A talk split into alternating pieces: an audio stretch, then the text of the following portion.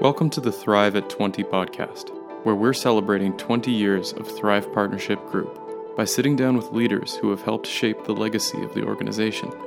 Here's founder Rob Seguin in conversation with one of those leaders today. Good evening, Thrive at 20 podcast listeners. We're very pleased to be joined by the newly promoted to Vice President of Operations, Jeff Baird, for Crofters Organic Fruit Spreads. And if you've not tried Crofters Organic Fruit Spreads, fruit spreads, easy for me to say, they're awesome. So, Jeff, you were kind enough at a small mini plant tour that I came up for there in the fall to let me leave with a couple of samples. I got to tell you, that's a great product you got up there in Parry Sound, Ontario. So welcome to the show. And hey, thanks so much, Rob. Very pleased to have you. So, yeah, that's, boy, I'll tell you, when someone asked you the question, what's new, a few months ago, you had a long answer. So do you want to give our listeners a little background to how did Jeff Baird end up as Vice President of Operations in Parry Sound, Ontario, running a fruit spread manufacturing plant? That is the cool, and it's a beautiful little town. And I have to say, it's named after my family for some reason. In fact, I think the address of the plant is Seguin County. So it is. I bloody well own the place. Pay your taxes. Yeah, it's an interesting story. It was a bit of a small world situation. I was currently at a company called Just, which was a San Francisco-based company, and one of my old mentors had reached out and said, someone's trying to connect with him to see if there's anyone interested in potentially running a plant in Parry Sound. And I had just moved from Mississauga to Guelph, so to think about moving to Parry Sound was my initial reaction was honestly no. But as I started going through the process, I started learning more about Crofters. It became really, really attractive at the fact that, you know, it's been a family-run company for, I think we're at 35 years at this point. And, you know, they were really looking for someone just to help scale up and create structure. And when I ended up driving down to Parry Sound, I ended up falling in love with it. I really did not think that was going to happen. And I remember talking to you about it specifically, about, you know, doing a transition from living in a city to a small town, and really listening to a lot of your feedback and then kind of experiencing a little bit of Parry Sound. My wife and I decided to make the move, and now we're at Parry Sound. Yeah, and you know, for those listeners who don't know, now shame on you if you're Canadian and you're a hockey fan, you don't know that Parry Sound is the home of Bobby Orr. It is. For our global listeners, they might not know that Bobby Orr, I would argue, is the second best hockey player to ever play, second only to Gretzky, notwithstanding Connor McDavid or an Auston Matthews. I mean, he was just a phenom, and he came from that little town. What's the population there up in Parry Sound? Was it about 15,000?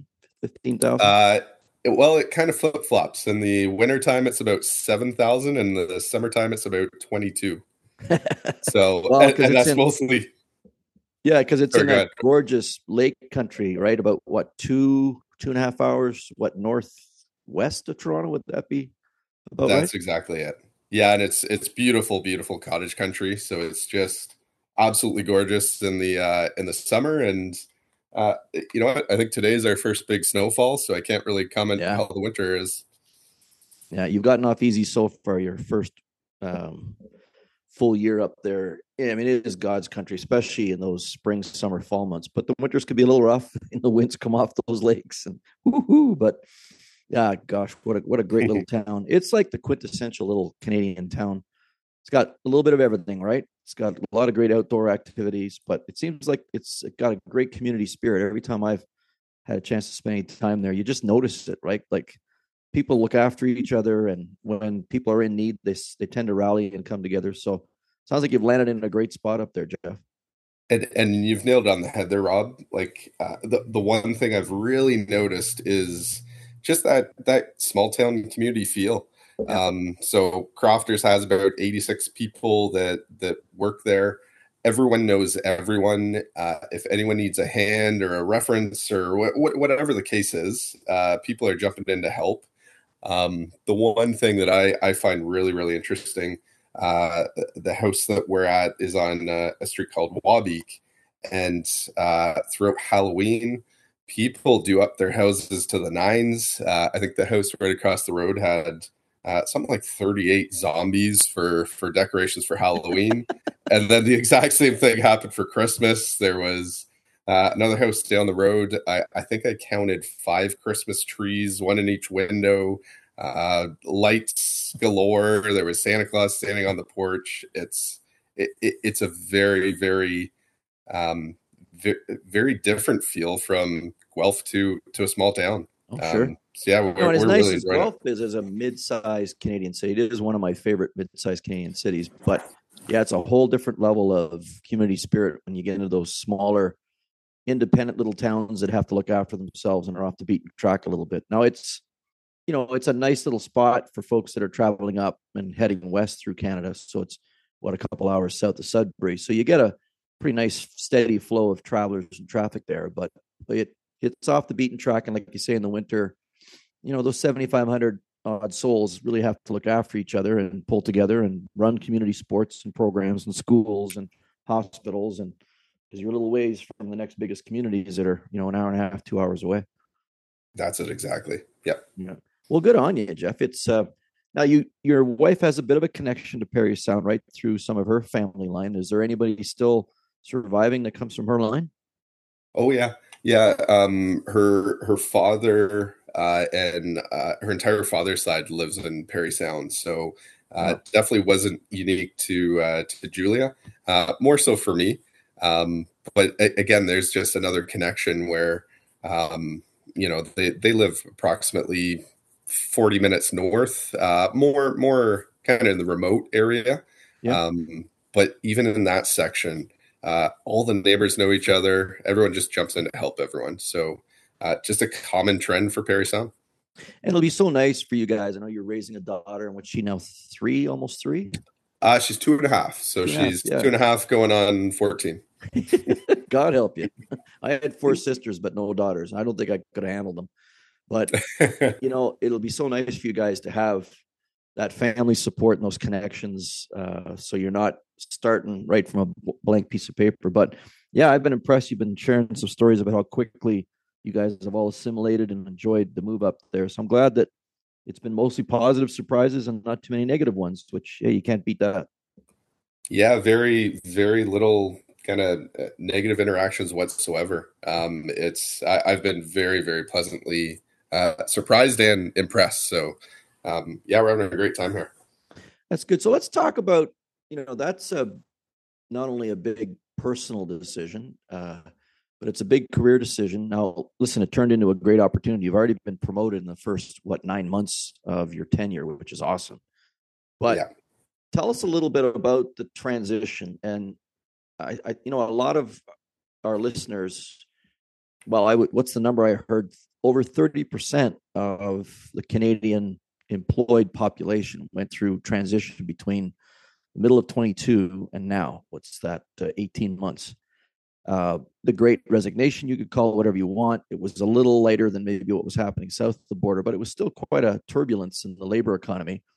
And I can't tell you the number of people that I was interacting with that found themselves in transition, questioning, maybe, is this the good time to recalibrate? I have time to think. Is this where I want to be? So I know you had a little bit of that happening before COVID hit. You were making, some smart moves with your career. And you got a lot of things on the go, having your daughter, getting that moving forward, being parents and raising a family. But take us a little bit sort of behind the scenes, if you will. How did you attack the opportunity when you knew that it was time for some positive change and you were looking at some options? What was your strategy? What was your approach, Jeff? Full transparency, you really helped guide the way with that to make it a much clearer process, I would say. So one of the things I ended up doing was just make a list and, try to write everything that's important to you for your next career step. Jot it down, whatever comes to mind, and then eventually try to really, truly prioritize it. And when you really have a list and you're looking at it, it really does guide you, and you start realizing things that actually are important versus things that you think are important and end up being lower on the scale.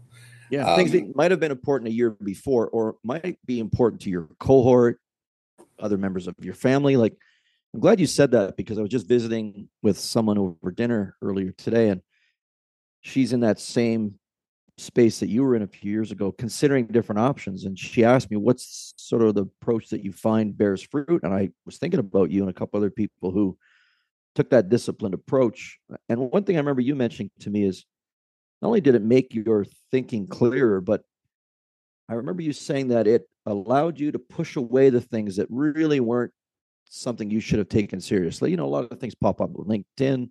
You're made aware of when you got your radar on, you know, things come across your line of sight, so to speak. And it can be a distraction if you're chasing those butterflies all over the place. But you seem to really quickly have a very, I don't know, like your compass was really well calibrated. You clearly knew what it was you wanted and why you wanted it. And then I think more than anybody I could think of, well, you and another guy named Tom that I helped out a little bit last year from the US, both said the same thing, which is it's almost like you threw the power on a magnet and you started to attract the things that you should have attracted that matched your list. But then you rejected the things pretty quickly that really weren't a good fit. They might have been a good fit a few years ago or for somebody else, but not for you. Am I describing what I thought I heard from you? Yeah, that's pretty accurate. And, you know, the interesting thing is once you have this list, trust the list. Don't get in that fear-based mentality that you're not going to find something. If something comes up, be comfortable. You know, if an opportunity comes through and it doesn't quite match what your list is, it's okay to say no and wait for the next opportunity. Yeah, listen, I know that everybody's situation is a little different. Like, you happen to be looking for your growth opportunity when the economy was moving pretty good, and maybe now it's slowing down a little bit. So I know you and I talked about this. There's always that ideal state. Now, listen, if you got to a point where you were 6 months between gigs and things were starting to get a little tight financially, maybe a few things on your list have to be compromised. But you set it up for yourself pretty well. Like, I think if you call it a game, you played the game well. And I really admired that, because you did have a couple other things that came at you that I remember you said to me, your first impression was you were quite curious about them. But once you took a disciplined approach, it was almost, I wouldn't say laughable, but it was almost quite obvious that they weren't for you, right? Yeah, that's correct. And, you know, one of my previous roles, one of the factors that I didn't realize was as important was travel distance. So before I ended up taking on the role with Crofters, you know, there were times where I was driving in one direction on the 401 for anywhere from an hour to 2 hours and 15 minutes. Oh. And, you know, that just kind of wears on you over time. So that naturally became one of my top priorities was, you know, ideally I want to find a job that's less than a 30-minute drive if that exists. Yeah. Now that in order to achieve that forced a move with the family, but you know, we had a lot of discussions, and it ended up being the right move. At this point, I think I've got a 12-minute drive, and it's absolutely phenomenal. I just absolutely love it. Yeah, and you're driving through fresh country air, and there's not jammed traffic on the 401. You're probably not even on a highway, for goodness sake. So yeah, and you know, you'll never get that precious time back, especially with your daughter being at the age she's at. You know, if you're going to give up an hour and a half each way, that's 3 hours a day, five days a week. That's 15 hours a week. Good Lord. That's 60 hours a month, 720 hours a year, if I quickly do the math. But holy cow. You know, we talk about how quickly time flies, especially raising kids, right? Next thing you know, you turn around and she's not 2.5, she's 14. Well, this is that time when, you know, the daddy-daughter bond is so important. And I'm sorry, people talk about quality time. Well, there's quality time. There's also just time. I mean, just doing little things like a puzzle, or, you know, watching a dance recital, or, you know, doing a little day trip with her. Like, I know you really value that stuff. And in that environment, you get to do all of that and then take 12 minutes to get to work. That's pretty friggin' awesome. Yeah. And it really, you know, I'm extremely empathetic to anyone that has even longer transit times. I know that exists out there. The one thing I'm very, very grateful for is, you know, the shorter time, it really does allow you to be more present in your family life. And that's something that I'm really trying to focus on. Yeah. Well, listen, it gives you the mental energy and capacity to be able to bring that energy home, right? When you're not sitting in traffic for an hour and a half. And that's on the best of days. You know, you get on that 401, it's the worst traffic now in North America. I think Toronto and LA are battling for that, you know, unenviable title of worst traffic in North America. It's terrible. The GTA is terrible. Oh, it's atrocious. You know, and it's the stress too. And then you're, you know, I don't know about you, but you're all fired up. It's like, unless you found a good podcast or a good radio show or some talk radio or a Leafs game, that is just painful 3 hours of your day. So you got, not, you know, even if you make it home in a reasonable time, is there anything left in the tank for your wife and your daughter and yourself, right? There's not much there when you get home. And that was a lot of my wife and I's discussions is, you know, if you got a 2 hour drive one way and you finally get home, you just don't have a whole lot in the tank to be engaged in family life. You know, you're really thinking about how do you wind down? How do you close out the day? And then the next day starts again. Yeah. You're living to work instead of working to live, right? That's it. Yeah. Well, good on you. I mean, you know, listen, it wasn't easy for you. So tell me a little bit about with the opportunities that started to get on your radar. How did you bring this to a close? What was the process you went through with Crofters? And, you know, it turned out great, but you know, you had to work at it and it was a dance as it always is. Mm-hmm. What did you experience during that dance? What were the highlights and maybe the lowlights, and how did you end up where you are? So Crofters is owned by a private equity firm called Frontenac currently. And that's recent, right? Since, I believe 2020.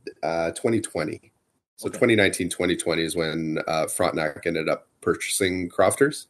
So the interview process itself was kind of a mix between having a couple interviews with Frontenac themselves. Sure. But with Crofters being a family-run company, there's two brothers named Dan and Sebi. They were kind of more so the primary interviewers because they're very smart and they realistically were looking for the right fit from a culture perspective. And that was really one of the biggest selling features for me. I learned a lot about Crofters. I understand, how their plant functions, kind of where they are from a culture perspective, as a site. But knowing that realistically I'm going to be working with the two brothers the most, that was one of the most important factors for me as well. And throughout, we probably had, 4 or 5 separate interviews, conversations, whatever you want to call it. The three of us felt very comfortable moving forward that I just had this innate feeling that we were going to gel really well. And that's super, super important for business. You know, a lot of people have said to me, Jeff, as they've gone through this transition, and the 30, 40% of people who have over the last couple of years have said probably the one thing that has gotten on a lot of folks' radar is if you're going to survive through the 18 to 24 months that was COVID and all that transactional work we had to do on our laptops, it created a huge appetite for culture, right? Everybody seemed to have that. If it wasn't on the radar before, it was certainly on the radar post-COVID. And of course, the question comes up, how do you do due diligence for that? I mean, it's pretty easy to do the financial due diligence. It's pretty easy to ask the right questions in terms of, say, business strategy, pipeline, all that stuff that you can either do yourself or get some help from your network, especially the recruiters. But how do you uncover the culture piece? And how did you get to the bottom of that, to the point where you felt like, from your perspective, and I suppose from theirs, you both felt like the fit was good, that word fit. So how did you uncover that, beyond the obvious of trying to get to know the two senior managers there, the two brothers? Was there anything else that you did to try to get some visibility to that? Yeah, I think a lot of my approach was just having very direct, transparent communication. So one of my most recent mentors throughout this experience is Chris Wilkins, and he's the executive chairman of the board. And he was a phenomenal resource. You know, he never sugarcoated everything. He always just kind of directly said, you know, what his impressions were. He outlined specific challenges, things that he felt would work really well, and vice versa from my side. I was very, very honest throughout the interview process as well. You know, so I would very quickly outline, you know, what are my values? How do I work? What best? You know, what kind of culture am I looking for? And, you know, that's one step of just having the conversations. But I think the best approach I kind of discovered is, you know, when you had the on-site interview, it's one thing to hear from, you know, the senior leaders of what culture is, but to see it for yourself is another thing. So a great story when I was doing the plant tour of Crofters. You know, I'm always looking for employees, you know, are they acknowledging people? Are they saying hello? You know, are you doing your standard kind of, you know, respectful behaviors? But an interesting thing that happened was, there was a skid of jars that actually, you know, a material handler was moving the jars on a forklift, accidentally tipped them. And there was just a mountain of jars that came crashing down, and, a very, very clear depiction of what the culture was at Crofters. Whoever was free came running over. There was no blame pushed on the material handler. Everyone worked together on cleaning up this ginormous mess. And even the two brothers came running over, not afraid to get their hands dirty, even being, you know, owners of the company. And that was one of those situations, and I still talk to Dan Seabee about it, that was just a huge selling feature. You know, actions speak louder than words, in my opinion. And that was a crystal clear action that really spelled out the culture of Crofters. Well, listen, and when my clients are hiring, Jeff, especially for positions in leadership management roles like that, one of the things that we'll often talk about is how can they get to know the real candidates, like the real Jeff.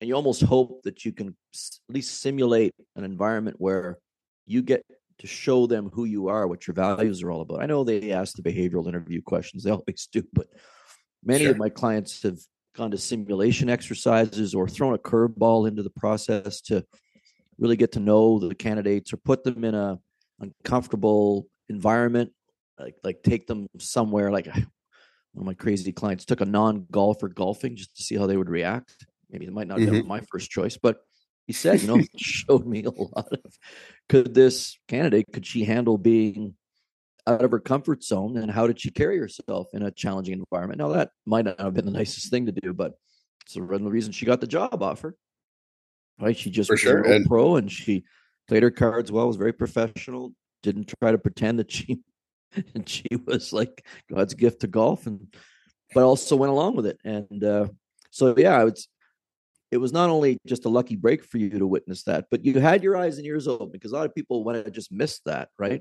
Might have just not thought to say, hey, what does that tell me about how it really is around here? Because everybody's going to, you know, put on their Sunday best, both the candidates as well as the hiring company, right? So these little moments in interviews are quite important. Well, I appreciate you sharing that story. What else for you put the whole opportunity over the top and compelled you to sign on the bottom line? Was there anything else, Jeff, that stood out to you? In all honesty, I think it was really just a lot of conversations with my wife and just making sure it was the right decision for the family. So I'm very ambitious with my career. You know, my wife and I talk about that a lot. I talk to, you know, a lot of my mentors about, you know, how do I learn more, and, you know, what does the next step look like type of situation.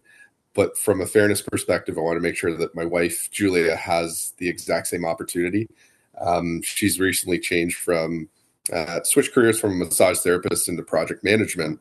And, you know, my number one concern is if we move to Parry Sound, I want to make sure that Julia still has opportunity for a career. And you know what? All the stars aligned, and you know, Julie's capable of working remotely as a project manager, and it's really just checked all the boxes from that side. So once we finalized that, realistically, that was the done deal at that point. Well, because you knew, and I remember you telling me that, of course, what you were looking for was, and you've said it just now. You're an ambitious person, and you should be. You're in the sort of those halcyon days of your career where you're not getting started, but you're not towards the end. You're right at the peak of all the opportunity that's ahead of you, especially in that space. So, yeah, of course, it's a given that you were looking for the challenge and hoping to not trade that off in order to get the family, community, great lifestyle. You also had to keep your own corporate challenge in mind as well as your wife. So, man, to hit all three, plus all the other things on your list, I mean, good on you, as the Aussies say. But let's talk a little bit about what you saw as the career and career challenge that came with the role and with the potential runway that you've already been able to capitalize into a promotion less than a year in. So what did you see on that side of the ledger, and how does that match up to what has manifest so far at Crofters? Yeah, so you know, being eyes wide open, you know, taking a look at Crofters, knowing that it's a family-owned company from day one for about 35 years. Most family-run companies, you know, they tend to do it one way and are somewhat resistant to change. I myself, I love change. So I love seeing opportunity and going, okay, how can we do this differently? And I would say that would probably be the that was the biggest challenge at the start, is just getting leadership to understand that there's definitely different ways to do it, and you can work smarter, not harder, and actually get better results as well as drive positive culture in doing so. So naturally, like anything, I need to build credibility to you know not only build relationships but business credibility that I'm knowledgeable in the profession that I'm doing. And that typically, you know, takes a little bit of time. You know, there was kind of a key point where realistically the father decided to go into retirement. And what's happened is that realistically eliminated a couple of barriers from a change management perspective. And for I guess since August until now, it's been an interesting leadership dynamic where it's been myself, the two brothers, as well as our VP of Finance that have been running the business. We've just recently hired a CEO as of last week. Okay. So that's a new leadership structure that's been put in place. But until then, we've really kind of managed the business almost from a tribe kind of perspective. Yeah. You know, the four of us have gelled extremely well. You know, it took some time to build that trust, but once that trust was there, you know, we really allow each other to own the lane, but involve everyone to get feedback as well. And the amount of change that we've made at Crofters has honestly, it's been pretty remarkable. Have you got any particular anecdotes to share, examples to share about little breakthrough moments or, you know, sort of pivot points that you've seen in the first 6 months as the four of you started to work together? Any little examples come to mind? Yeah, for sure. So for me being an operations guy, one of the biggest things that I want to do is how do we drive more volume with the same, you know, amount of resources?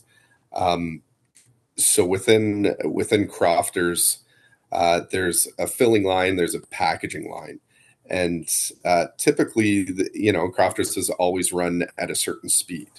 And what I've really challenged is how do we start breaking down barriers and start running to design speeds versus kind of tribal knowledge type speeds.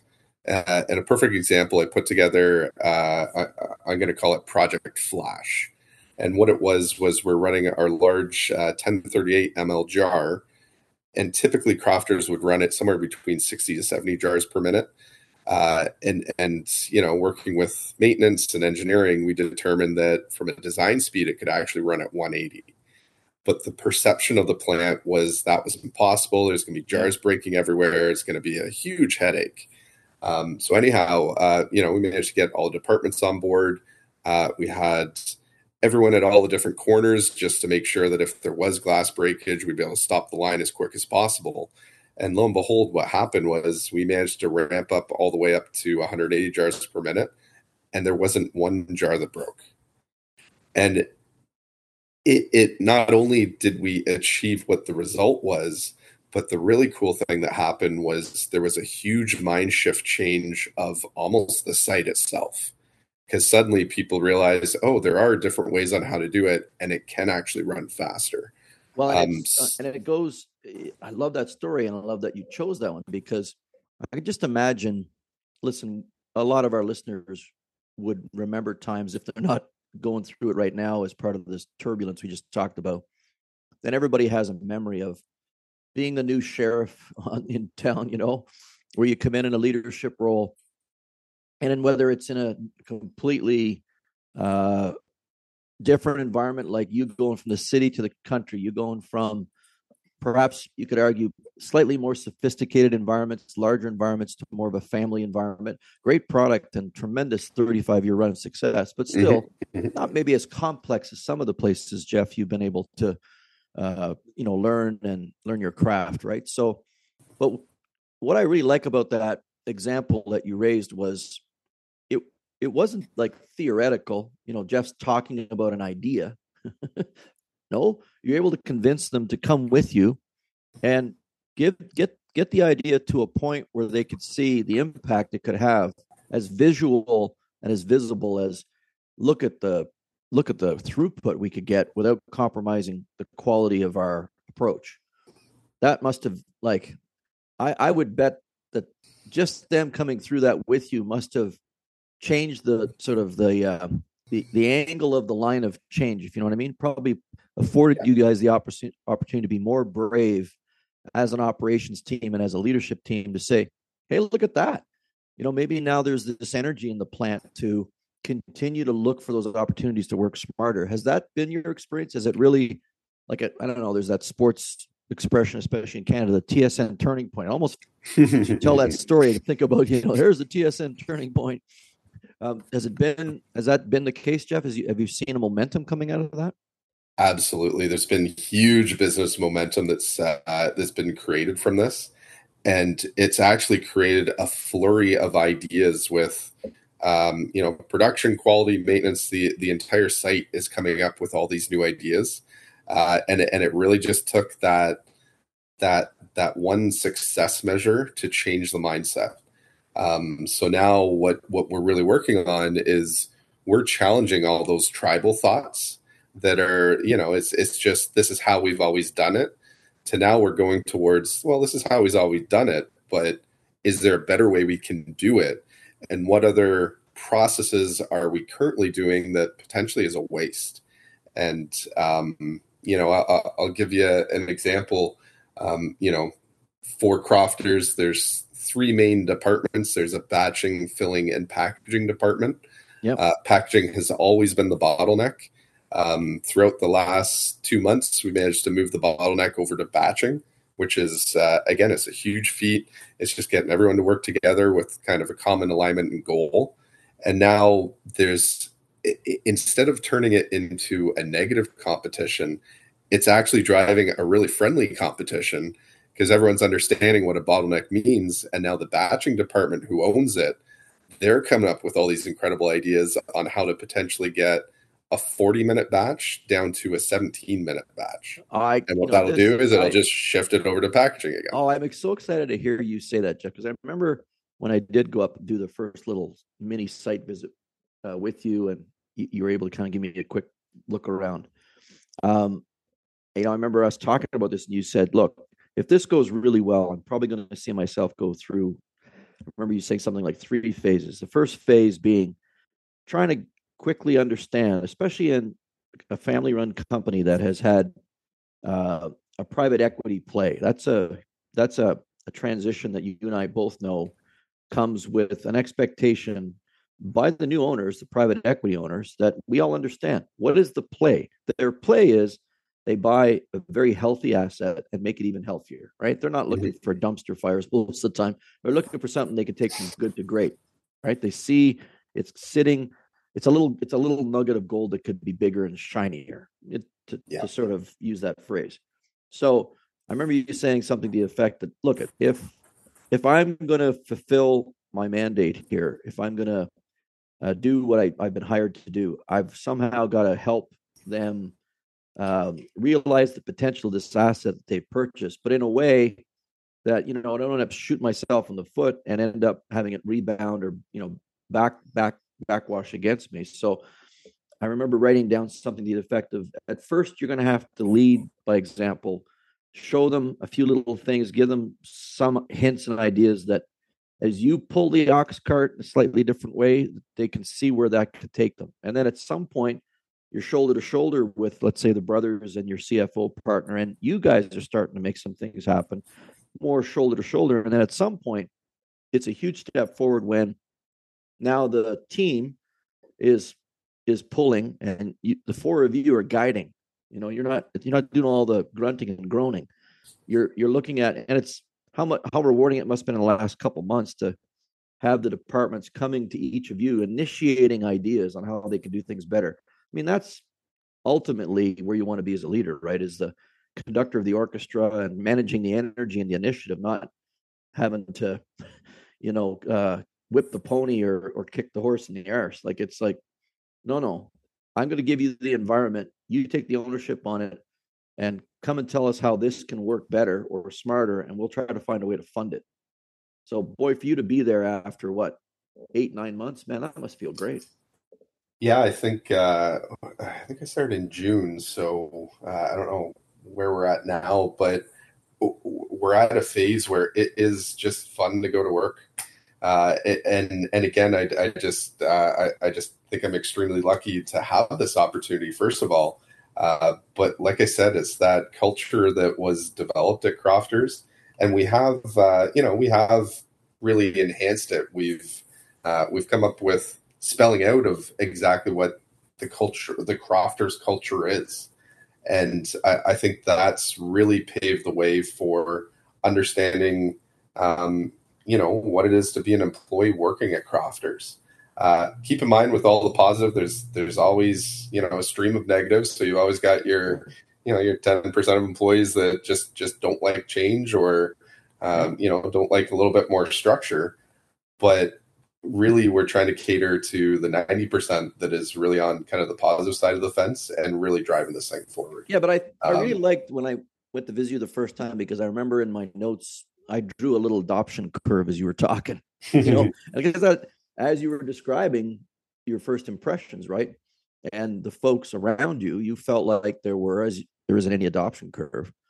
Some folks who immediately were excited about the company's decision to invest in your talent and to bring that level of expertise into this growth opportunity that was Crofters. There were a few people who saw that was a smart move, right? Call them the early adopters, the innovators. Well, it was probably, I don't know, somewhere around 10%, I'm sure, was your first impression. Right? There's a few people who really get it.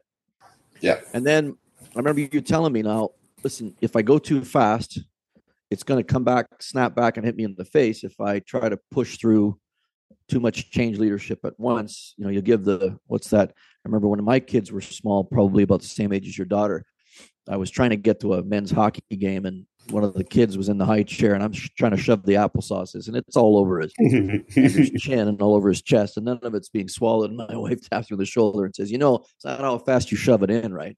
I said, yeah. For sure. I got busted, right? But it's the same thing in a sense. Like, you come up there, and you're trying to ram through all these ideas. You're literally giving the patient indigestion or the customer indigestion. So I like that when you were describing it to me, you were very cognizant of moving through these stages of adoption. And I think leaders have to look at that, not just from its classic use in a marketing sense, but in a change leadership sense. You really can leverage. I know Simon Sinek talks about this, but who are those innovators and early adopters who can then be part of your circle of influence, right? And use them to start to lean on the early, you know, the early majority, those folks who are kind of skeptical but a little bit curious.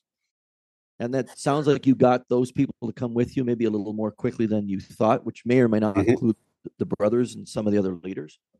But it almost feels like you hit that magic tipping point that Sinek talks about, when now you've got momentum through that group. And I'm sure there are some days you think to yourself, well, listen, the train is leaving the station, and this is the way it's going to be going forward. There's a lot of people now with a lot of enthusiasm. This thing's starting to move, and people are going to have to decide, are you want to be on this train, or do you want to get it off? Yeah, it's 100% accurate of exactly how you outlined it there, Rob. And you know, change management is difficult. Seeing problems, super easy. And one of the strategies I really employ that I find really effective, whenever I join a company, I'll go around. Number one, go around to every single employee in the company and introduce yourself, and you know, understand, you know, learn people's names. That's super important. But the second thing I always try to do is, you know, I'll ask people that, you know, if I had a magic wand and I could fix 3 issues, I don't care what they are, what are those 3 issues? And if you do that with the entire company, it's amazing. You get the top 3 trends that are the problems. And so I kind of use that as a strategy where I'm going to focus on, you know, I got to understand from an operations, quality, maintenance, whatever the case is, what are the main business problems. But I also want to focus on these top 3, because if I can fix these top 3, and this is the majority of the population, I'm already trying to make sure that people understand that I'm going to listen to their feedback and I'm going to help drive to fix solutions. 100%. And once you start getting 1 or 2, you know, feedback goes around really quick. And now people are a lot more open to getting on board with change because they've already kind of self-driven the change, if that makes sense.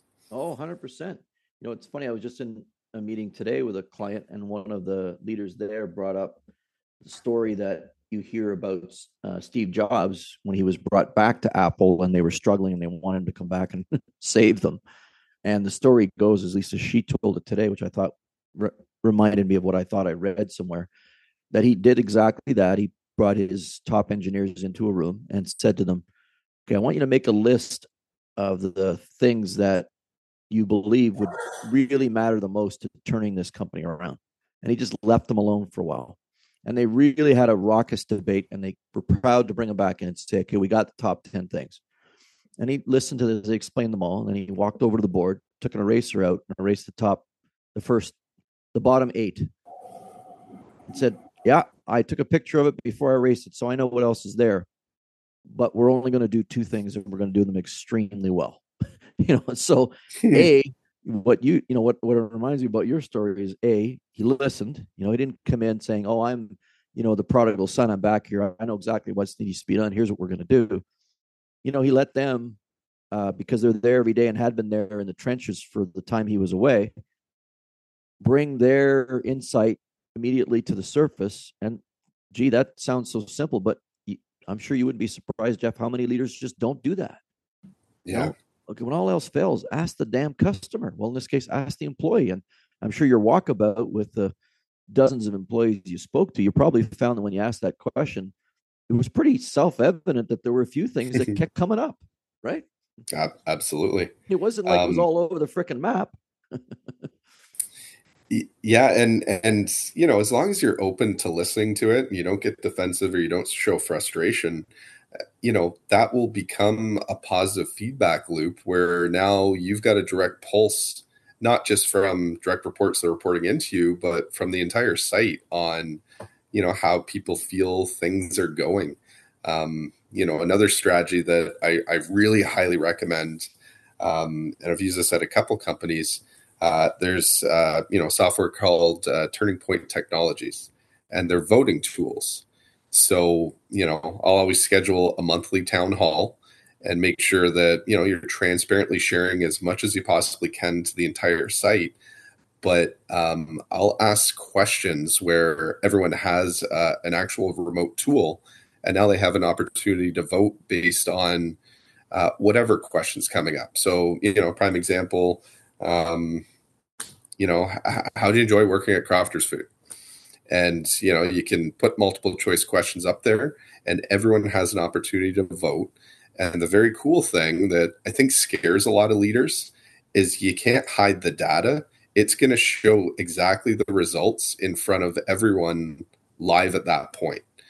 And then, you know, I find as a good leader, whatever it is, good, bad, or ugly, that's what the results are.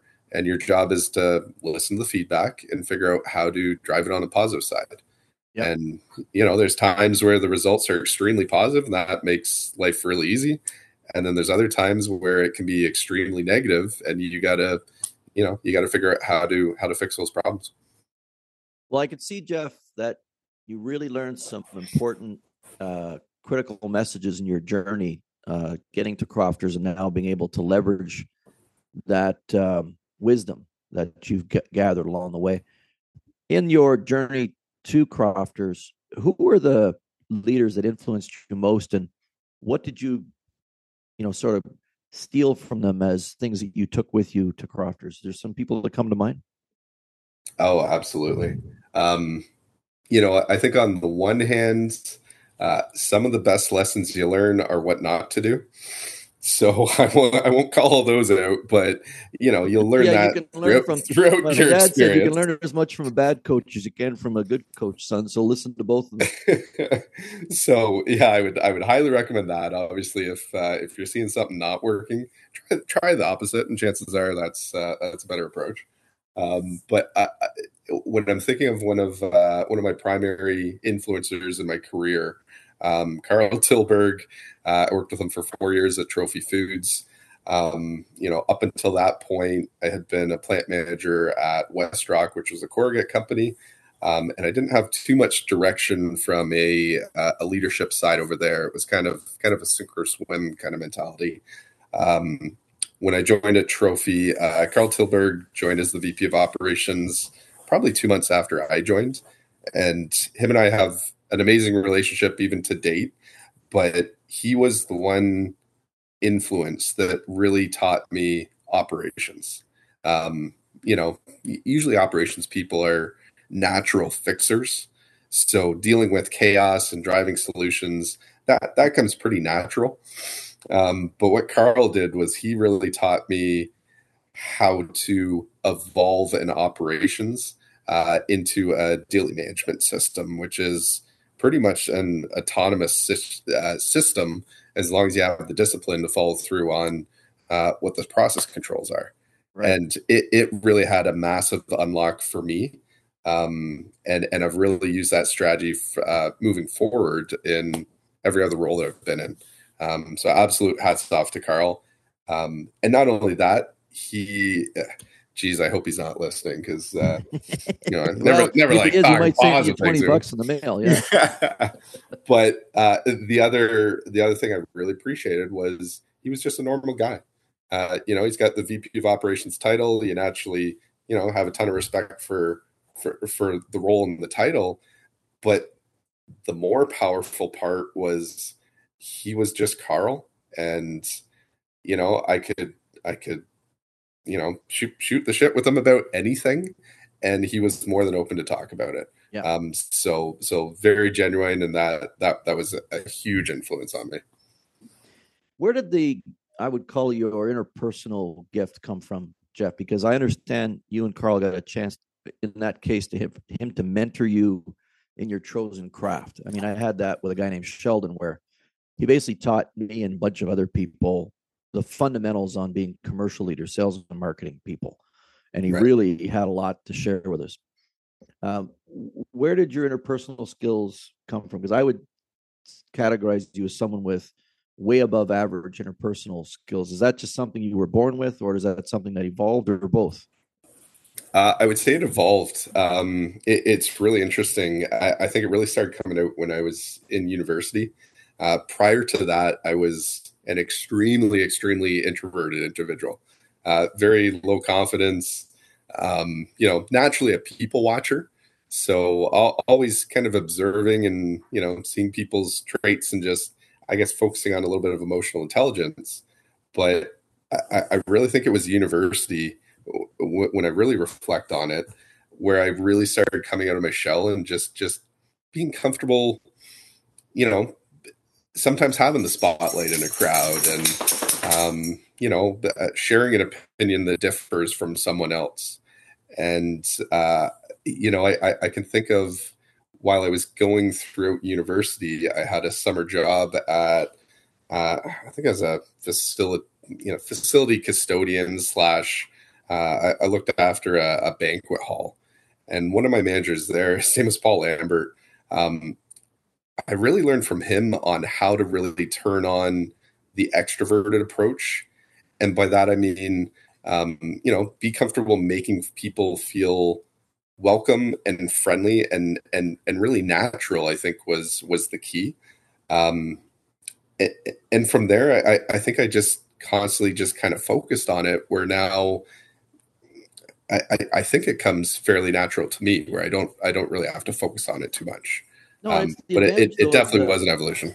Yeah. And it's something that I've noticed with some of our other guests too, right? It's a surprising number of extremely successful leaders who have a natural tendency towards introversion as opposed to extroversion. I remember Jim Collins writing a fair amount about this in Good to Great, that, you know, we think of the Lee Iacoccas and the table banging type, you know, strong voices, type A leaders as the model that we should all follow. And, you know, when you really look at top performance, which they do almost painstakingly in that book that Collins wrote, and then even some of the subsequent things that he's written, when you look at the correlation between extraordinary long-term results and the kinds of leaders that get those results, there's a surprising number of introverts who achieve those kind of sustainable separating results from the pack.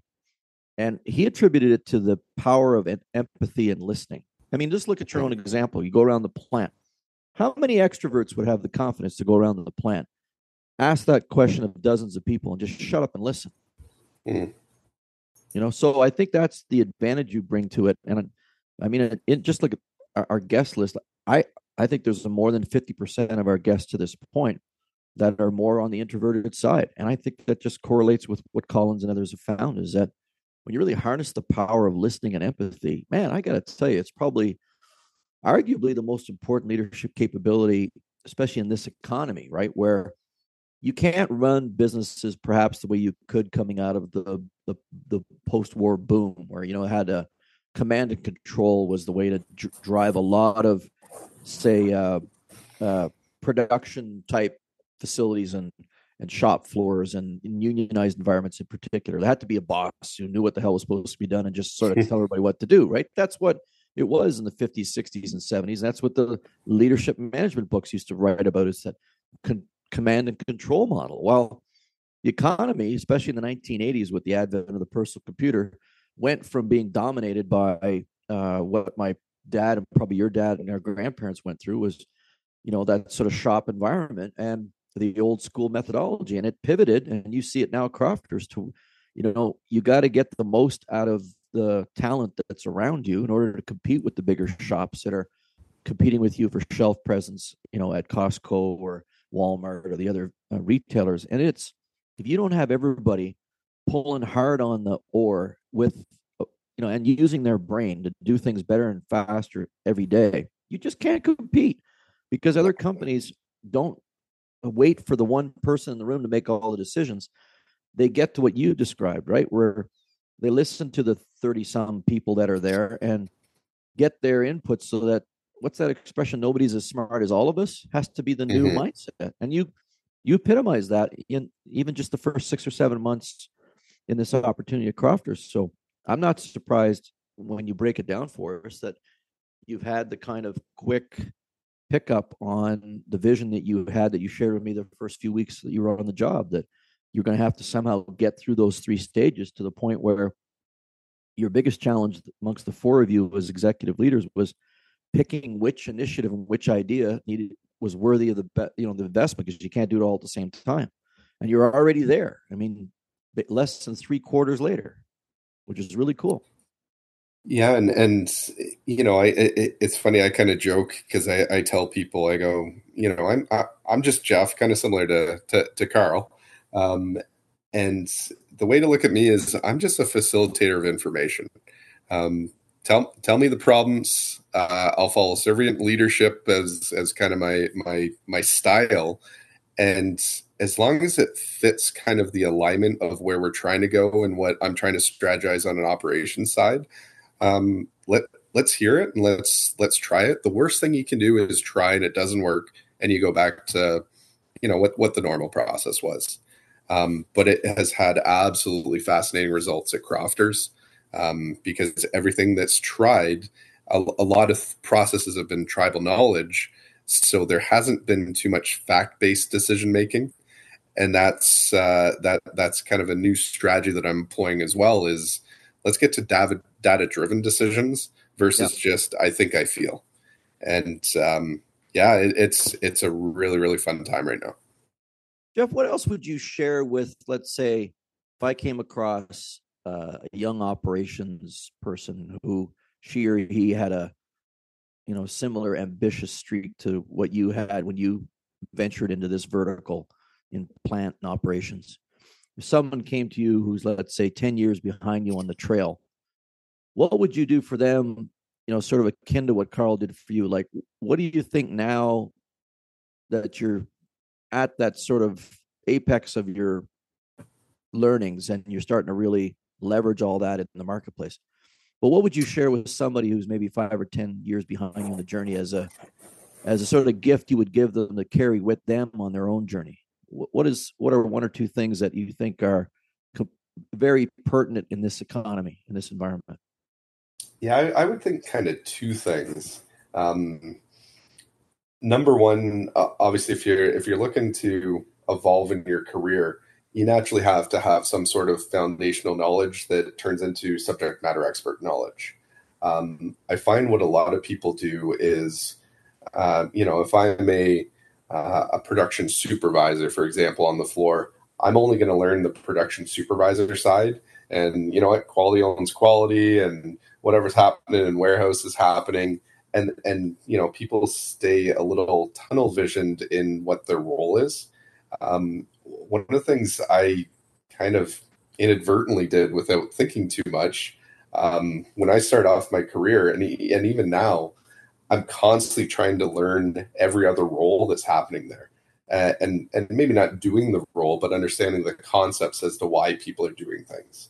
So absolutely, don't be afraid to say, "Why did you make that decision?" or, you know, why does this process exist? Because all it's going to do is it's just going to broaden your experience and broaden your knowledge. I've never managed quality before, but I'm responsible for quality at the site. And had I not paid attention to and been actively involved in, you know, corrective action investigations, root causes, developing SOPs, understanding change controls, I would be very inequipped for the role that I'm in now. Well, and you wouldn't have got the job, right? Because I'm sure the private equity company and the current leadership team drilled down pretty heavy on that stuff. And you obviously knew that what the heck you were talking about, because to your point, you made sure that your appetite for learning wasn't just centered in your narrow swim lane. You were smart enough to look around. Yeah. And I kind of started at my first career job at a company called CPL. And it happened a little naturally. I started off as in a validation role, but I just had a ton of time and I couldn't get more work to fill that time. So I naturally started branching out and just helping people out with other roles, obviously getting manager approval for it. But it really did help understand different departments. And then naturally I ended up, you know, being natural backups formalized in different roles throughout the company, so that it really did help build that foundational understanding of how a business runs. You said there were two ideas. What's the other one that you think would be particularly powerful for someone who was, let's say, your protege? I would say something that you kind of commented on throughout our conversation is the empathy piece. So I found the more you learn about how to be empathetic, the more you can relate with people. And, you know, that's not to say when someone's going through a hard time, you give them, a mile until, you know, they get back to a performance state. But it's more so having that ability to build relationships and relate. And I think a critical path in kind of my life, I was in a relationship where it was a very challenging relationship based on a lot of different factors coming into play. And both of us decided to go to counseling. And we ended up going to counseling for quite a while. And I would say at the time I viewed it as an extreme weakness. You know, my dad's an ex-RCMP cop. He's a, you know, one of those man's man kind of guys. And, you know, my family, my upbringing, we've never once taught counseling before. So at the time, I really was kind of viewing this as a weakness, but also having that knowledge that I want to fix stuff. Well, if I don't have the knowledge or the maturity to fix it, well, I better bring in an external resource that's going to help me out. Yeah. So going through that counseling phase, as difficult as it was, and I absolutely just did not enjoy it for that first year.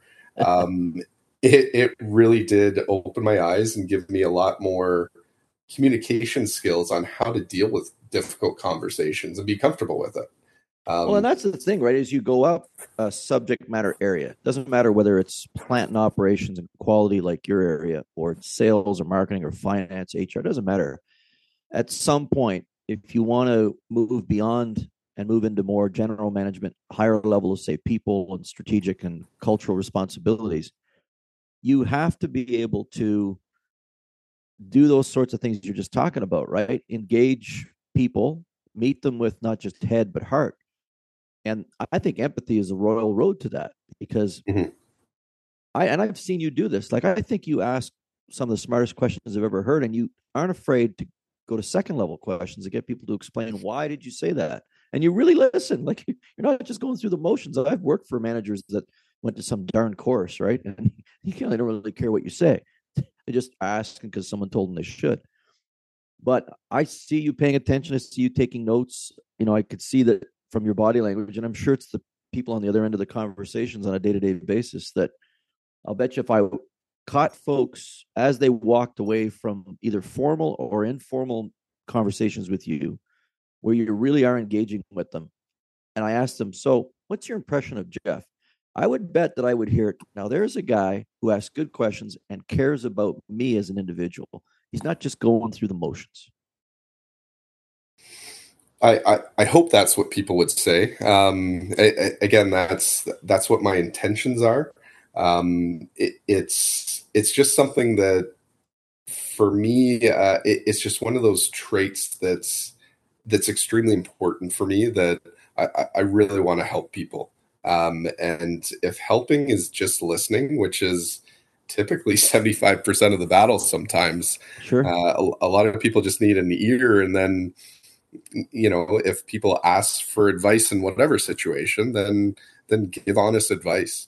But yeah, it's definitely something that I actively work on, and I hope that's how it's received by individuals.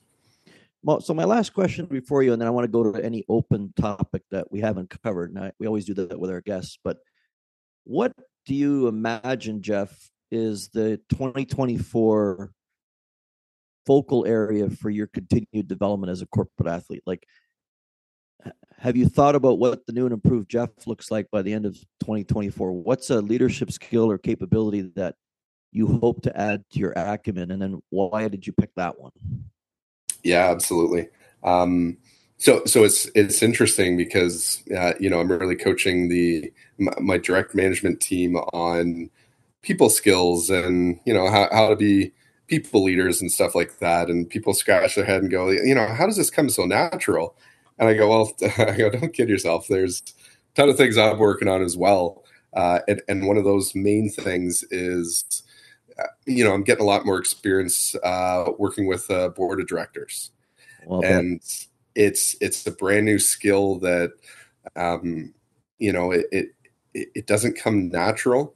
I'm naturally a very detailed person, and just trying to communicate properly to the board is something that I'm really working on from a 2024 perspective.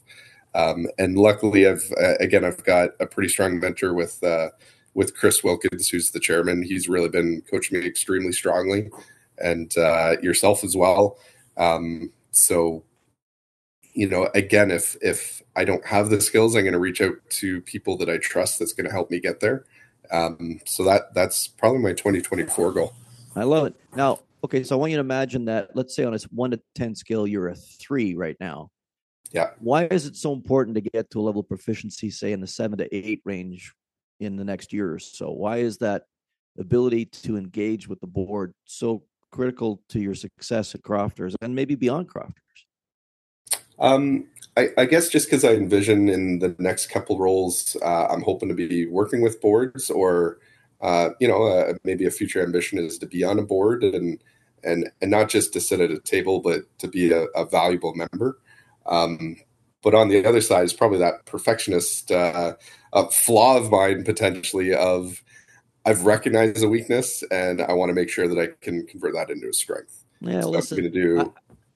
It's funny because you use that word perfectionist, and you and I have had some laughs about when it's to an extreme, you can let, what's that expression? You can catch yourself doing the wrong things well as a perfectionist, right? Chasing diminishing returns. But I think the way I know you, Jeff, is I would probably look at it more in terms of the positive connotation of something you mentioned a minute ago. You've got a way above average appetite for personal development. Like, I just see some people are born with it. I think you were just born with it. Maybe you learned to be that way. Maybe the university thing kickstarted it. But I think it's actually one of the themes I see running through our podcast series is, to a person, everybody I talk to, doesn't matter whether they're 5 years into their career or in some cases 40 years into their career, whenever I ask them, you know, what's the new and improved version of you, they're not stumped by that question. They're like you. They're constantly aware of it. They are always working on their game. I just one of the folks that we've had the pleasure of interviewing is Mike Cluche from the life science industry. Well, Mike's probably towards the tail end of his career. He's probably 40 years in. But yet he's very aware that as a serial entrepreneur now with lots of irons in the fire, he's had to learn how to manage ROI analysis and sort of the portfolio of business opportunities and ventures, and have a skill there that's far advanced from what he needed to have in corporate. And when we talked about his journey, that was top of mind for him. So, you know, I think it is a theme, because I was just talking to someone earlier today when he said, so what have you learned from the podcast? I said, you know, a couple themes have emerged, and that's one of them. The most successful leaders, which we've invited on these podcasts like yourself, never stop learning and have that sort of modesty that Collins talked about in Good to Great. They're just students of the game, and they never consider themselves a finished product. And they act that way. They don't just talk that way. So good on you. And then I think the other thing that surprised me, and I mentioned this to my friend who asked, is, again, how much I'm seeing that empathy is a critical capability. And I don't know if it was always that way, and maybe it was, and I missed it, but I'm certainly much more appreciative of it now, because, man, is that a theme that has run through these. And I certainly think it's in the skills that you have, the arrows in your quiver. I think, Jeff, it's probably the one that defines your leadership strength as much as anything else does, in combination with your appetite and your ambition. Man, you are somebody who really knows how to listen and take advantage of the talent and the opportunity that you're surrounded with. And here you're going again, doing again at Crofters. So, you know, at Crofters, sorry. And that, you know, I'm not surprised that you've been successful. It's probably surprised you and I a little bit how quickly you've been able to move into this third phase of getting the whole team excited about the positive change, but run with it, man. It's a great place to be. No, I appreciate it, Rob. And, I'm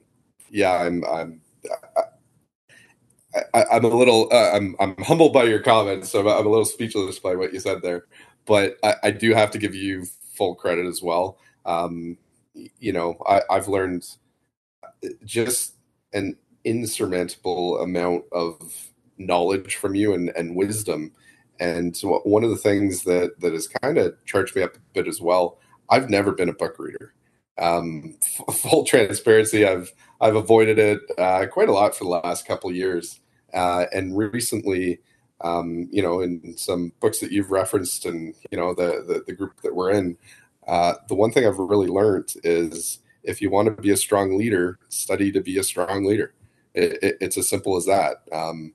You know, you learn through experience, and that will take you so far, but you don't know what you don't know until you know what you don't know. And the more you educate yourself, and leadership is a subject you can educate yourself on, that's how you can really self-propel yourself forward. So yeah, I really appreciate that from you. Oh, listen, no, and I'm glad. I'm usually just the shepherd, like most consultants. I just steal ideas and give it to somebody else, right? So I don't know if I've been an original thought my whole life, but I think that that's important too. That other part of it, it's not just the reading, but it's having the courage to surround yourself with men and women who challenge you to grow, right? Whether they're mentors or, you know, the Leader Impact Group that you and I both belong to, and those kinds of environments. As you go up the food chain, as you take on more responsibility, you just got to remember that keeping the saw sharp, especially in advanced leadership roles. But you got to surround yourself with accomplished leaders. You can't just stay in your tribe where your comfort zone is. You got to push yourself, and so, you know, surrounding yourself with smart company and maybe men and women who are a little more grizzled and have a few more kilometers on their odometer is not a bad place to start. So, you know, good on you. Anything we didn't talk about, Jeff, that you wanted to gab a little bit about before we call it a night? Maybe two quick things. I think one thing I'd like to share that I found pretty successful from my side, you know, as you raise up in the organization, I find a lot of the leaders become very rigid, and you get set in that mold, and, you know, it's almost viewed as being robotic in a way. Yeah. I find I try the opposite of that. So, you know, I try to just be Jeff in every situation, and a strategy I kind of employ. I'm an absolute comic book movie nerd, yeah, and I kind of use that to my advantage. So, you know, during town halls, I'll weave in some simple comic book questions just to get some laughs. Geez, we just had, you know, the new president start. And during the interview process, I was lucky enough to be involved when we were having dinner. And I looked at him and I said, okay, Tim, you know, we've really grilled you with a ton of questions. And, you know, in reality, we've got one question that's really heavily weighted over everything else. And he goes, oh, yeah, what could that be? I go, well, Batman or Superman? And he kind of looks at me and he goes, Superman. I go, oh God, I think we made the wrong decision. I'm naturally a Batman guy. So, you know, it's fun because that gets circulated throughout the site, and then people start humanizing you versus putting you on that pedestal. And again, it just drives relationships a little better. I've found myself anyhow. Oh, for sure. And what was the second thing? You mentioned there's something else that you want to make sure we talked about. The second thing, I just wanted to give huge kudos to my wife and her support. I'm absolutely loving the stage of of my career and working with Crofters. And, you know, it really takes two to make it work. If Julia wasn't on board, and you know, I still decided that would cause a ton of issues. But, you know, we've got really strong communication. You know, we're both extremely supportive for each other, and boy, does it make a world of difference. So the one learning, again, I've learned from you is learn how to be present in the moment, because time goes by quick. And that's what I'm really focused on from a family life. And that positive enjoyment really translates into my working life, because, you know, they're all interconnected. So, oh yeah. Yeah. No, 100%. Well, listen, I appreciate you sharing that really important final point. Again, I had to learn that from my older brothers and sisters and my parents as role models and good friends and mentors. But yeah, and my lovely wife, Christine, always reminds me, especially when she wears her T-shirt that says "Happy Wife, Happy Life." I got the message. You know? You got it. That's pretty straightforward. Absolutely. Well, that's awesome. Really appreciate, Jeff, your time, and that was a lot of fun. And listen, we look forward to talking to you again. Yeah, I really appreciate it, Rob, and hats off to you. Congrats to 20 years. That's an absolutely huge milestone. You should be extremely, extremely proud. Very blessed. Really, really good job. Thanks, Jeff. Talk soon, Jeff. No problem. Thanks, Rob.